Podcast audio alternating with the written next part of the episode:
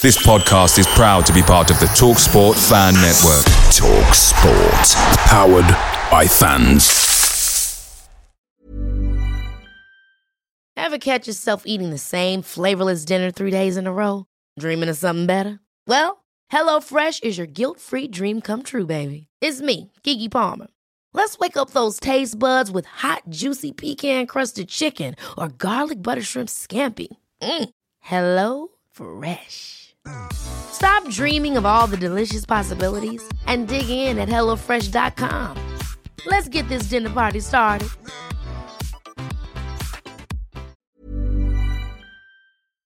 The Talksport Fan Network is proudly sponsored by McDelivery, bringing you the food you love. As a City supporter, we know you value delivery, and McDelivery is up there with the very best. You'll always be winning with McDelivery because just like Kevin De Bruyne, McDelivery puts your order right on a plate. So the only thing left to say is, are you in? Order now on the McDonald's app, and you can also get rewards points delivered as well. So that ordering today means some tasty rewards for you tomorrow. Only via the app at participating restaurants, 18 plus, rewards registration required, points only on menu items, delivery fee and terms apply. See McDonald's.com. In what is shaping up to be one of the Premier League's most competitive title races in recent years, City already face an uphill task to catch runaway leaders Arsenal. Next up for the Blues is a trip to Chelsea at Stamford Bridge, an opponent and a venue that has been the birthplace of many a City title challenge in the past. It's Wednesday, the 4th of January. I'm Amos Murphy. I'm Adam Booker. And I'm Alex Brotherton and this is the City Report podcast.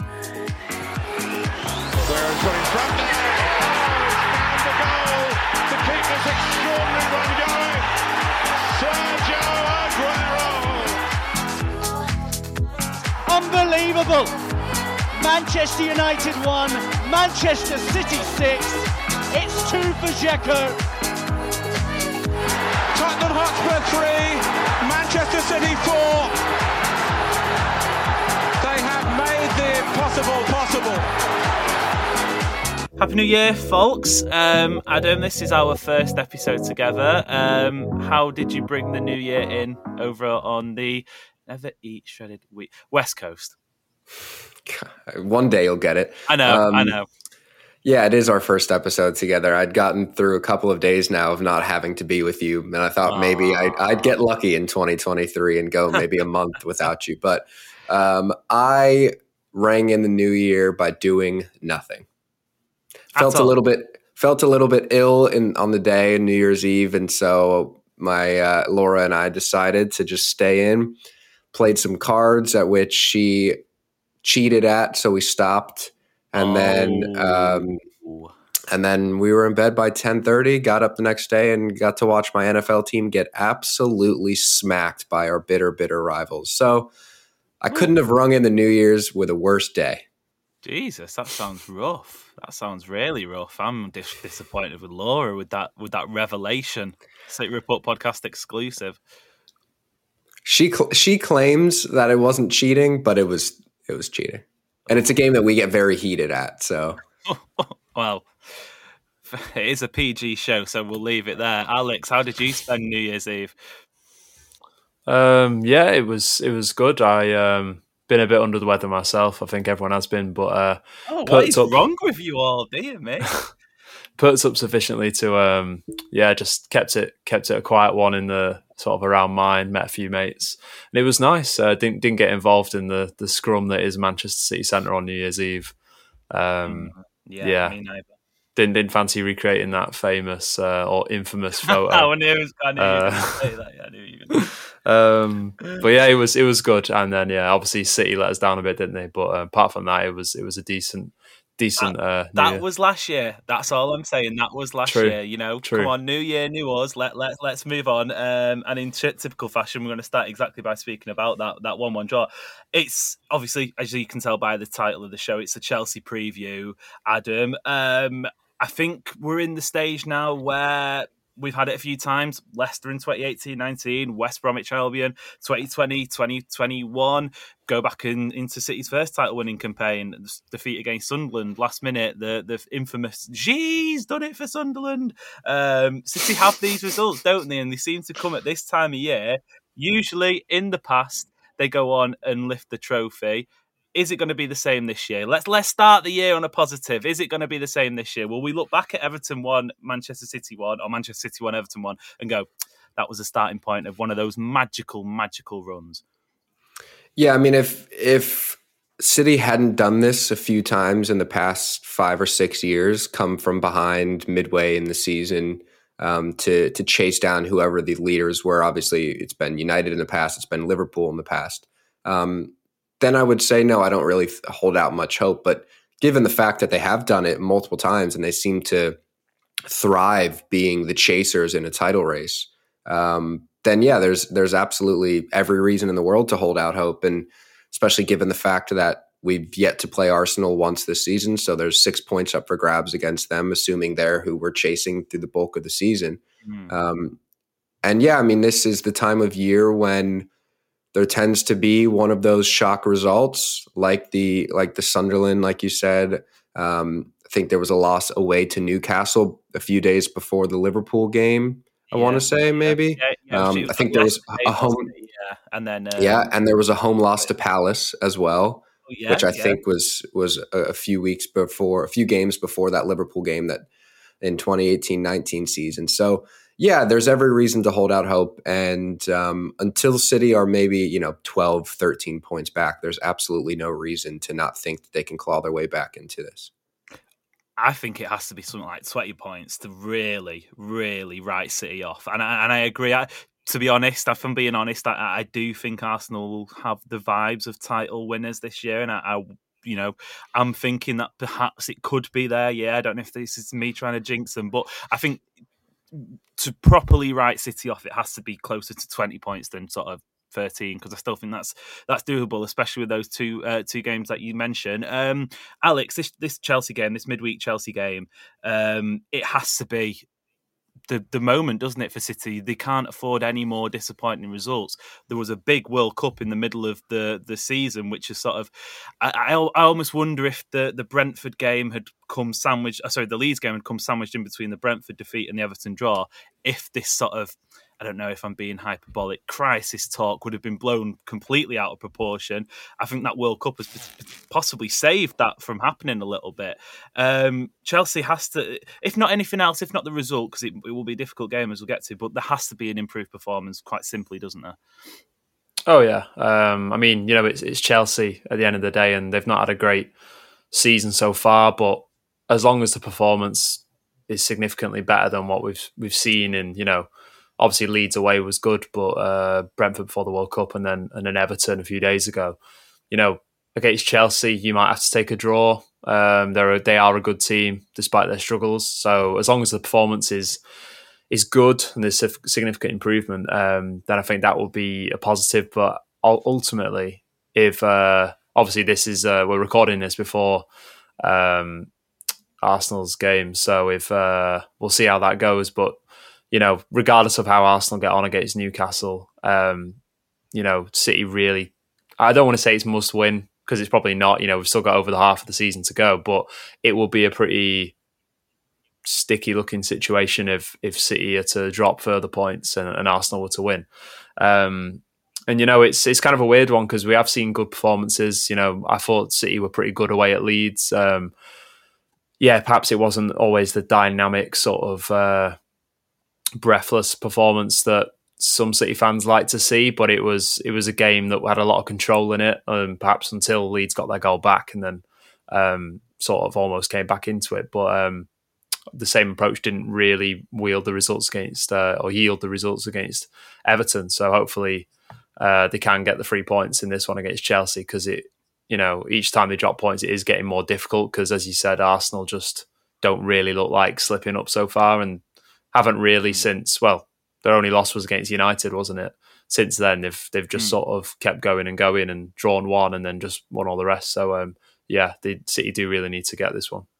Yeah, remarkable record. Um, I speak for yourself, but after my sort of couple of weeks of Christmas eating and drinking, anything I do at the moment is breathless, let alone watching City. Um, Adam, um, Stamford Bridge has in the past, hasn't it, been, as I mentioned in the introduction, the birthplace of many a City title charge. Usually it's come earlier on in the season. I'm thinking last year, oh, sorry, what would have been now, because we're in 2023, two years ago, but last season, the 1 0 victory, Gabriel Jesus squeezing one past, it just felt like it was never going to happen there. Obviously it did. And then similarly in the in the 2017 18 Centurions campaign, Kevin De Bruyne, a masterclass, one of the all time, sort of for me anyway, one of the all time best Premier League performances. Third time lucky, I suppose, or third time unlucky, perhaps. City know how to get it done away at, at Chelsea, and I think the last sort of maybe 18 months under Thomas Tuchel, sort of clouded the judgment a little bit as to how City uh, went against Chelsea. The, the the obvious one would be the Champions League final, but there was an FA Cup semi final defeat in there. You remember as well, City could have won the league at home to Chelsea. They didn't. Apart from that, without any real statistics to back it up, I feel like City often have Chelsea's number. And I reckon that squad, after the disappointment against Everton, will be relishing Stamford Bridge and looking to make a statement more than anything else. Yeah, certainly in the Pep era, I feel like we've kind of had their number. Um, and I think you're, I think you're forgetting one in there. The the birth, the birthday, the original birth of the City False Nine was in the empty season, uh, empty stadium season yeah. at Stamford Bridge. Yeah. Um, was that which was masterclass, if I remember yeah, rightly. Which, which, spurred on City's title run that year. So yeah, it seems like a place where um, runs get started, and and we'll hope that that happens again. And obviously, Chelsea are kind of in a weird place at the moment. Feels like they're still sort of transitioning into the Graham Potter era, uh, and it's been a bit bumpy. We've seen you know good moments, we've seen bad moments, um, but obviously we do know they have a ton of individual quality, as as any Chelsea team will have in the modern era. So um, there'll be plenty for Chelsea to have to to hurt City, but I think City, like you said, will see this as an opportunity to make a statement, go away to a big six rival, go away to a team that is competing for you know a top four spot and, and wants to be competing for for bigger things than that. And if you go there and you get three points, um, then it's kind of a reminder of you know we're we're not going away, and um, you know Arsenal can kind of be looking over their shoulders at the what four times in the last five season title winners. So mm. um, yeah, it's definitely it's weird to think that going away to a big six team there's never a great time to do it. Um, but it feels like it could be a good time to go and get a result. But if you go and and you don't get a result and you have a similar similarly stale performance that you did against Everton, then you'd be looking at it and saying, "Oh, it's really rough timing to go mm. to go away to Chelsea when we're still trying to figure things out." So, um, yeah, I mean, I, I'd say I'm optimistic about it just because you said it's been a happy hunting ground in the past. So I'm I'm kind of holding on to that and on top of that, Alex, to round off this part one, not only is it a really important game in terms of the league, it's I feel like I've said this for the last couple of weeks since since the World Cup started, but but obviously on the back of the Everton result, it's the starting point of an incredibly difficult run, isn't it? And it, it obviously it falls at the start of a new year, which is nice, sort of organisation wise. But when you're looking at the fixture list all the way up to you know, even that first leg in the uh, against RB Leipzig in the Champions League round of 16, there's two games against Tottenham. There's that grudge match against Arsenal at the Emirates Stadium. There's a Manchester derby at Old Trafford. Two matches, both in consecutive um, uh, in consecutive games against Chelsea. One in the league, one in the FA Cup. Is it too simplistic to say this period between now and sort of mid February, late February is make or break in terms of City's campaign, really. You could find yourself out of some of the domestic cup competitions. You could find yourself double points behind the league leaders, and you know everyone expects it to go to Leipzig and get a comfortable result. But last time it happened, albeit under mitigating circumstances, City lost in Leipzig. So it really is maybe cliche to say, but it is a season defining couple of weeks for the Blues. Yeah, I'd agree. I mean, it is a bit of a cliche, but I think it's true because if you come out of the other end of this, you know, with not taking as many points as you can against Chelsea and United and Spurs, difficult game against Villa as well in, in February. Um, you know, the way that Arsenal are going, they could, in the league anyway, they could be sort of uh, miles in front by that point if um, if City come through this difficult run without without a decent point haul. And as you say, it's the two different cup competitions. If the league is going to prove beyond City, then you know to have a trophyless season.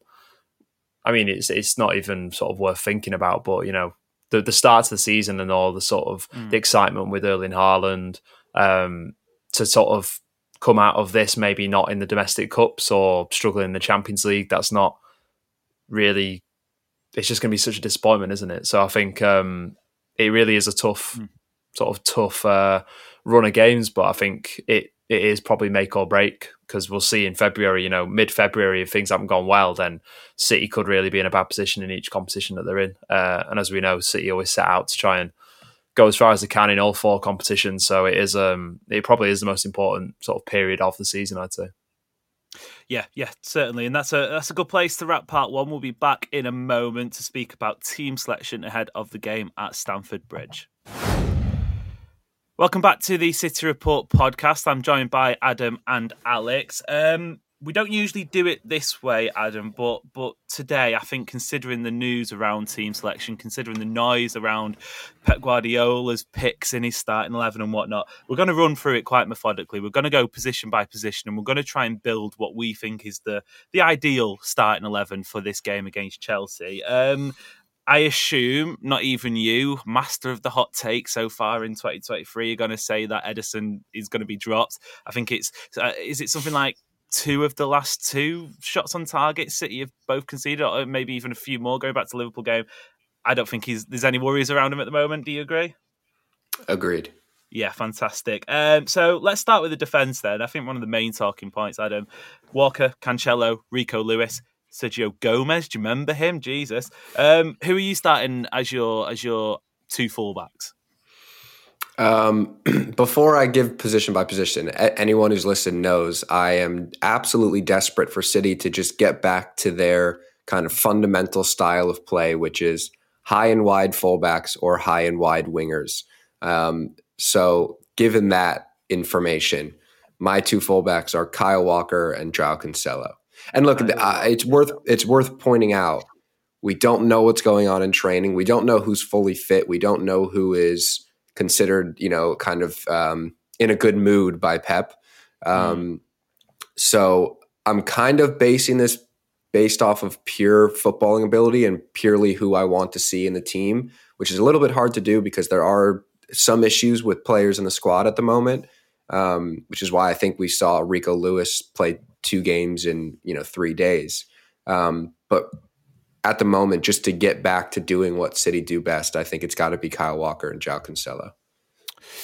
Alex, it, it's probably, despite as well as he's played, particularly that Leeds game, Everton, you know, bit shaky, came off midway through, could have done better, but at the same time, he's still only a very young teenager.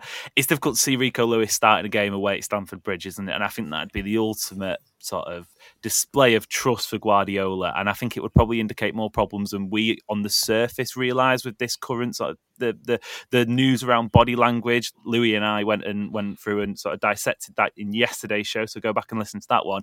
But big game, you're looking at your most experienced players. Kyle Walker's been there and done it before. A few fitness concerns, okay, but he's going to have to start playing sometime. Cancelo, a few form concerns. What a better place to to put that right than Stamford Bridge?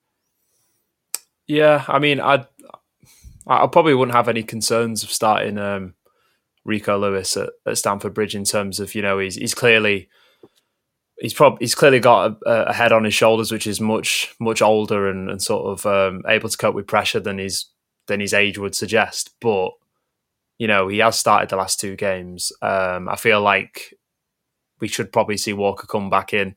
Um, sort of for this game, you know, as you said, you kind of want your most sort of experience for not just because it's Chelsea, because you know Leeds is a very hard place to go, and I thought Lewis was superb, but there's probably now more riding on this. Like City really do need to get a win, um, so I think and perhaps Walker would offer a bit more in terms of. Uh, I know Chelsea do tend to be more of a possession team, but against City, are they going to maybe look to sort of hit City on the transition a bit more? And they've got you know they've got a lot of pace in that attack, haven't they?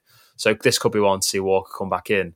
Uh, and I personally like to see Joao Cancelo come mm. back in as well because uh, I think City have been sort of missing his quality as good as Nathan Ake is at filling on on the left. Um, at left back, I just think, you know, yes, Cancelo doesn't offer natural width, but neither does Ake really. And I just think Cancelo, mm. he hmm. wasn't in great form just before the World Cup. He didn't have a good World Cup either.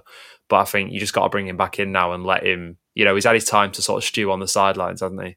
So just get him back in and uh, if there's a game, if there's a game for him to kind of show his quality, this will be it. So I think I'll uh, I'll be boring and agree with Adam on that one. Yeah, a Cancelo stew. I don't know what would be in that. Maybe some nice sort of Portuguese fish and uh, and a few tomatoes. Nice. I don't know. Um, right, centre half then. Centre half. Um, quickly, if we may, John Stones. A yes from both of you, I'm assuming. City's most informed and, and probably best centre half, if I'm allowed to say that. Who partners? Who, sorry, who partners him um, for you then, Adam? Nathan Ake. Nathan and I don't think it's I don't think it's close. Given that Dias and Laporte aren't fit um, at the peak of their powers, I'd probably choose one of them. But at the moment, I think Nathan Ake is City's best center back. Yeah, yeah, I, I, completely agree with that. I thought he had a really good game, just obviously out of position, and that's not really his fault against Everton. But on those on those transitions, I, I just find it sort of I, I, love watching just how easily he, he manages to sweep up and keep possession. Obviously, John Stones on the right hand side does that as well. Um, Alex, any any debate there? Akanji is the other name, obviously, from this list of centre halves who are fit. Does he get in over Ake for you, or is it again a nice simple agreement with Alex? Uh, with Adam, sorry, dear me. yeah, I'd go with Ake. Um, I think I don't think Akanji's been quite at the level he was in the sort of uh, first couple couple of months he was at City. Um, yeah. And I think, you know, that's not to. I've seen some pretty wild reaction on Twitter saying like, "Oh, this is the real sort of Akanji now." But he's not really made any massive errors or anything. I just think, I think, yeah, he's not been quite at the level. But Ake's been really good. Had a good World Cup, um, and I'd always marginally favour a, a, left footer and a right footer at centre back. So um, I'd go with Ake. Yeah. Yeah, yeah, especially if your left back's right footed as well. It's a, a very sort of one dimensional back line. If you if you're playing three right footers across that, oh sorry, four right right footers, of course. Um, I agree with you. I think it, it, it's hard to pass judgment on Akanji properly because I, I, he's he started so well. It was only natural his his um, performances were going to drop off. He has plateaued a little bit, and he's sort of you know he's he wasn't going to go on and go and challenge Beckenbauer for the greatest centre back of all time, but at the same time, he's still a, he's a superb addition and, and, a very good squad player. So yeah, and again, this is very simple. Agreeing with you, Nathan Ake, John Stones at the back. Right, okay, this is where it might heat up a little bit. Um, Adam, three midfielders. I'm guessing we're, we're going with the four-three-three. For me, Kevin De Bruyne had one of the worst performances I've not only seen from him but in terms of a general City player of all time against Everton, it was catastrophically bad to the to the point where he was struggling to stay on his feet at some point. However, it takes a, a, a braver and a bolder man than me to drop him, doesn't it? Uh, I think he is far, far, far past undroppable status. I think yeah. he could have ten yeah. stinkers in a row and he doesn't get dropped. So who who plays alongside him for you then?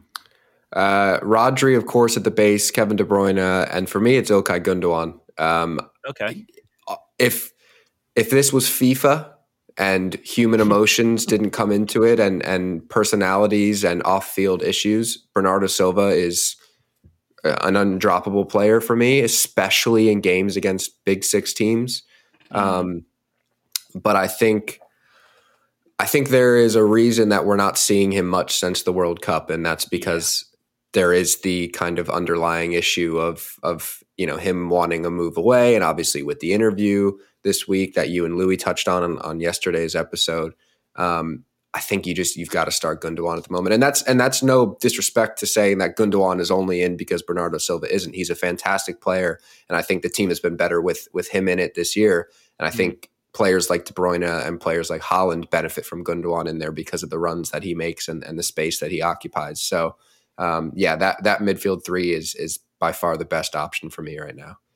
Yeah, yeah, I totally, again, totally agree. I'm sounding a bit like Nick Clegg here. That's a, a niche 2010s political reference for anyone who gets it. But Um, I agree with Adam. Um, but for me, Gundogan this season, especially with Haaland playing, is operated as a really effective second striker. You know, he, we associate Gundogan traditionally with this sort of silky midfield play, and he's he's done enough of that. But his arrival into the box really helps City, and it helped City when they were playing a false nine. It helps City when they're playing um, a centre forward. I think Julian Alvarez did a fantastic job at that role as well when they started together in that sort of like auxiliary four four two. Alex, is it another nod of the head? Can you make a case for Bernardo, or is it a case of us three quite amicably getting along and agreeing that yeah, Gundogan again goes with Rodri and Kevin De Bruyne? Uh, I can't. Mm, it's I can see both sides, but for the I don't know. I think I'd be tempted to go with Bernardo. Um, okay. Which it's hard because it's hard to tell how, in terms of removing the sort of human element, which obviously you know Guardiola can't and can't do that, uh, and he'll he'll know kind of as Adam said before, like what the mood is and how each individual is doing and how what sort of Bernardo's sort of uh, state is in his head and that kind of thing. Um, but I just think that in an ideal world, yes, Gundogan, you know, is better at sort of dictating tempo. But I think in a game against a team like Chelsea where they might look to play a little bit more on the break, perhaps than they usually do. Um, given that City will probably have most of the ball, I think Bernardo just does offer that a little bit more than Gundogan in terms of um, his kind of mobility and ability to get back and sort of you know scrap all over the pitch. And yes, Gundogan's brilliant making those runs into the box. Um, but I also think in attack, you know, Bernardo can offer a bit more width, especially um, you know, when Grealish is playing on the left wing, the uh, the left wing and the left side of number eight can kind of interchange, and I think that could mm. be hmm. something that would um, maybe. I don't think City have, have had a particular issue with narrowness in the last few games, but you know, it, it will it'll always help to sort of have that extra option there. So I think I'll uh, I'll go with Bernardo for this one.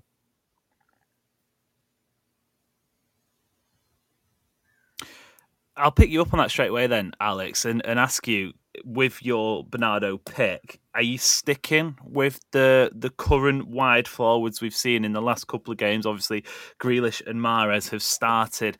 What is it? Is it three of the last three, or is it t- certainly two of the last three? I, I, can't quite remember if they started against Liverpool. I have a feeling they probably did. Uh, no, Grealish didn't, did he? Um, I'm getting myself worked up there. It was anyway, Mahrez Palmer in that game. Yeah, yes, yeah. So uh, another similarly uh, dynamic English-born forward. So it's two of the last two. Are you, are you sticking with them, or is the clamour, like it did in the World Cup for Gareth Southgate, going to pay off on Pep Guardiola? And is Phil Foden going to make his much anticipated return to starting eleven?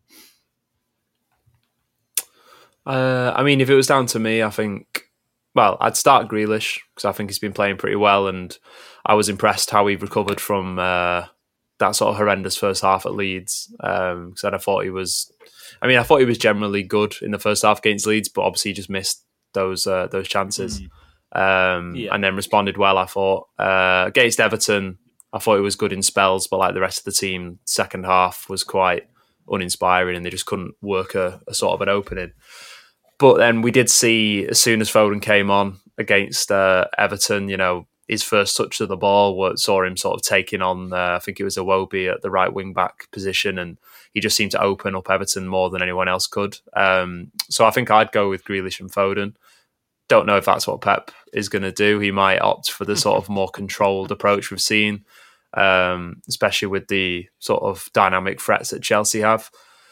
But yeah, as a City fan, I'd like to see Foden get back into starting eleven. Um, so I think I would go with, and that's not to say that you know I think Group Mahrez sometimes he comes in for uh, comes in for unwarranted flack sometimes, um, and I don't think he's particularly deserving of, of dropping out. But I'd I'd go with uh, Grealish and Foden for this one. Um, Adam, over the weekend, you sent me what you described as your what was the what was the term? Something like the the eleven I would start every single game if everyone was fit. Probably a lot more sort of articulate than that, but in that you didn't have a Mister a Mister Grealish. You did have, much to the contrary opinion of some City fans online, a Mister Mahrez with a Mr. Foden alongside him. Is that the partnership you want to see on City's wings on Did Thursday I? night? Did I not have Grealish? You, um, you had Mahrez. I can pull it up now if you want. You had you had Mahrez Yes, on the right. uh, I'll ex- yeah, I'll explain myself for that. I do remember that. Um, that's because I still believe that we are doing Jack Grealish a disservice by putting him into a situation in which it's obvious he's not going to thrive in. Yeah, yeah. Um, and until we have the means to put him into the situation that he's going to thrive in, he's going to continue to be a bit part player in most games unless he really, really um, plays well, which he does often.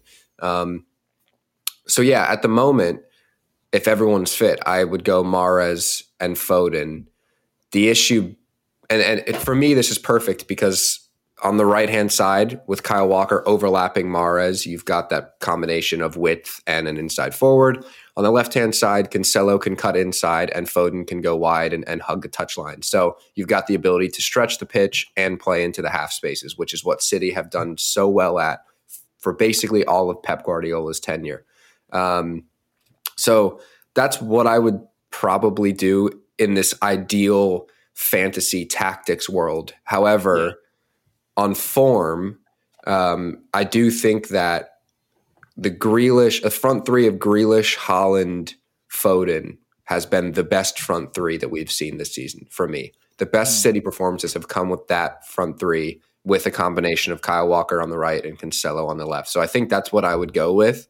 Um, but that was my reasoning for not having Grealish in my kind of best 11 at the moment because we don't have the fullbacks to essentially give him the freedom that he deserves. Yeah, yeah. I, I think that's sort of been the drum we've been banging all year, and it's it's we will we will cover um, Sergio Gomez's sort of omission from the squad and whether or not, especially in the January window, whether or not a loan could potentially be on the cards. But it is a shame that that hasn't really materialised because we all felt like in the summer Jack Grealish would have been paying the the transfer fee for a recognised left back himself. Um, finally, then, lads, is anyone going to make a case for dropping Erling Haaland? I think we're sort of 21 goals in the Premier League. I think we can sort of agree that he'll he'll probably start. So so that is that is our our combined starting eleven. Just the one, I think it was um, difference in opinion, Bernardo and Gundogan, but let's face it, it's not going to look anything like that at Stamford Bridge on Thursday night. There's going to be players all over the shop. We're probably going to It's going to be about seven center backs in that 11. I Yeah, can guarantee yeah. it. We don't Yeah, even have seven in them. the squad, but they'll be Two there. of them playing, yeah. No, they'll find some from the EDS. um, right, okay. Alex, thank you very much. Yeah, thank you for having me. It's been a pleasure. And Adam, thank you very much. Good day to you, sir. Good day to you. That's a little bit of Aussie from the American. Um, and thank you very much from me. We'll see you later.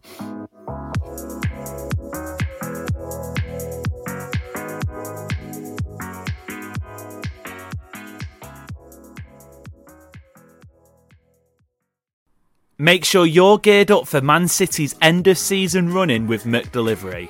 Great food delivered right to your door. By using McDelivery, you won't miss a moment of City's crucial running, and just like Kevin De Bruyne, they deliver your order exactly where you want it. Order McDelivery now on the McDonald's app. Are you in? At participating restaurants only 18 and plus, serving times, delivery fee, and terms apply. See McDonald's.com.